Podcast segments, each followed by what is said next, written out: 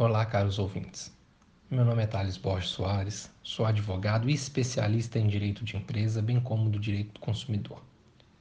No podcast de hoje, iremos abordar um pouco sobre os direitos dos consumidores. Afinal de contas, todos nós consumimos algo, não é mesmo? Todos nós compramos algo ou adquirimos um produto ou serviço. Sendo assim, passa a ser necessário que entendamos sobre os nossos direitos como consumidores como adquirentes de algum produto ou serviço. De acordo com o Código de Defesa ao Consumidor, o consumidor ele é hipossuficiente técnico.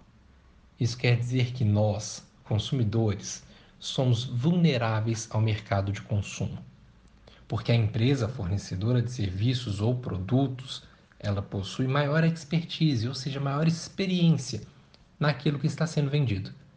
Até mesmo porque é ela quem está vendendo produto, o serviço, é ela que está colocando no mercado aquele tipo de serviço ou produto. Por isso, o Código de Defesa ao Consumidor ele é altamente protetivo àquela pessoa que está consumindo, àquela pessoa que está adquirindo. A lei que traz toda a defesa do consumidor coloca em pauta os direitos básicos, sendo algum deles proteção à vida, saúde e segurança, a educação e divulgação sobre o consumo adequado dos produtos, a informação adequada e clara sobre os serviços e produtos colocados no mercado, entre outros inúmeros direitos dos consumidores. Em relação à proteção, saúde e segurança, você sabia que nenhum produto ou serviço que é colocado no mercado pode oferecer risco à saúde ou segurança do consumidor? Sabia ainda que, caso o fornecedor não tome os cuidados necessários e acabe por oferecer um risco ao consumidor, poderá ele ser responsabilizado? Isso mesmo.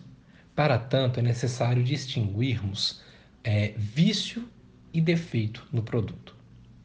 No direito consumerista, temos dois tipos de responsabilidade imputadas ao fornecedor: responsabilidade pelo fato, defeito do produto ou serviço ou a responsabilidade pelo vício do produto ou do serviço.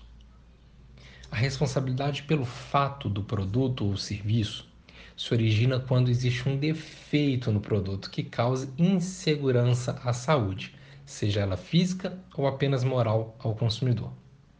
Nesse caso, a palavra defeito não significa, por exemplo, um aparelho estragado, um produto que não veio com todos os itens necessários.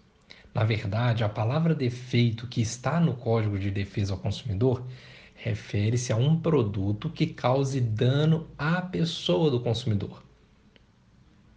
Um dos grandes exemplos é um aparelho telefônico que explode simplesmente ao ser conectado a uma tomada. Provavelmente já vimos muitas notícias, você mesmo já viu muitas notícias de algo desse tipo. Acontece que pode ou não atingir aquele que adquiriu o produto.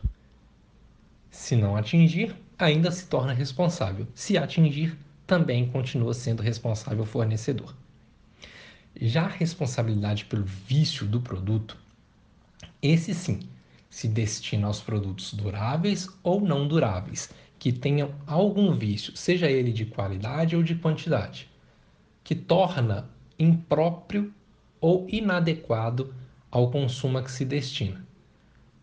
Vamos colocar um exemplo. Uma peça de um, ter, um determinado produto que, sem essa peça, o objeto não funciona. Existe ali então um vício de qualidade no produto. Tendo em vista que, se aquela peça que é essencial para o funcionamento do produto não se encontra lá no momento, ou está defeituosa ou estragada, se torna imprópria para o consumo, se torna imprópria para o uso. Apesar de as duas responsabilidades, fato do produto e vício do produto, se parecerem muito, existe uma grande diferença entre eles. Como já disse, a primeira está ligada a um produto que pode causar dano à pessoa do consumidor. Já o segundo torna o produto impróprio para o uso. Não afeta diretamente a pessoa do consumidor.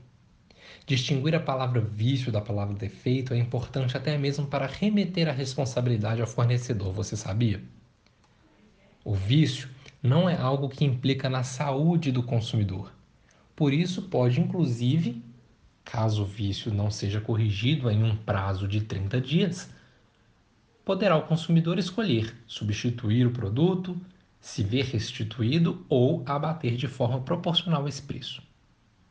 Já no caso do defeito, que é algo que prejudica a saúde do consumidor e a sua segurança, o fornecedor ele responde independentemente de culpa. Arcará então o fornecedor com perdas e danos que o consumidor teve. Diante disso, caso ocorra algum tipo de vício ou defeito no produto, o fornecedor será responsabilizado, sendo que falaremos em outra oportunidade, em outro podcast, sobre os prazos para reclamar os vícios e o defeito do produto e mais algumas noções sobre práticas abusivas e cobranças de dívidas regulamentadas pelo Código de Defesa do Consumidor. Agradecemos a todos os ouvintes e pedimos que nos sigam nas redes sociais do Discutindo Direito. Na oportunidade, deixo o meu Instagram, arroba para sanar eventuais dúvidas. Um grande abraço.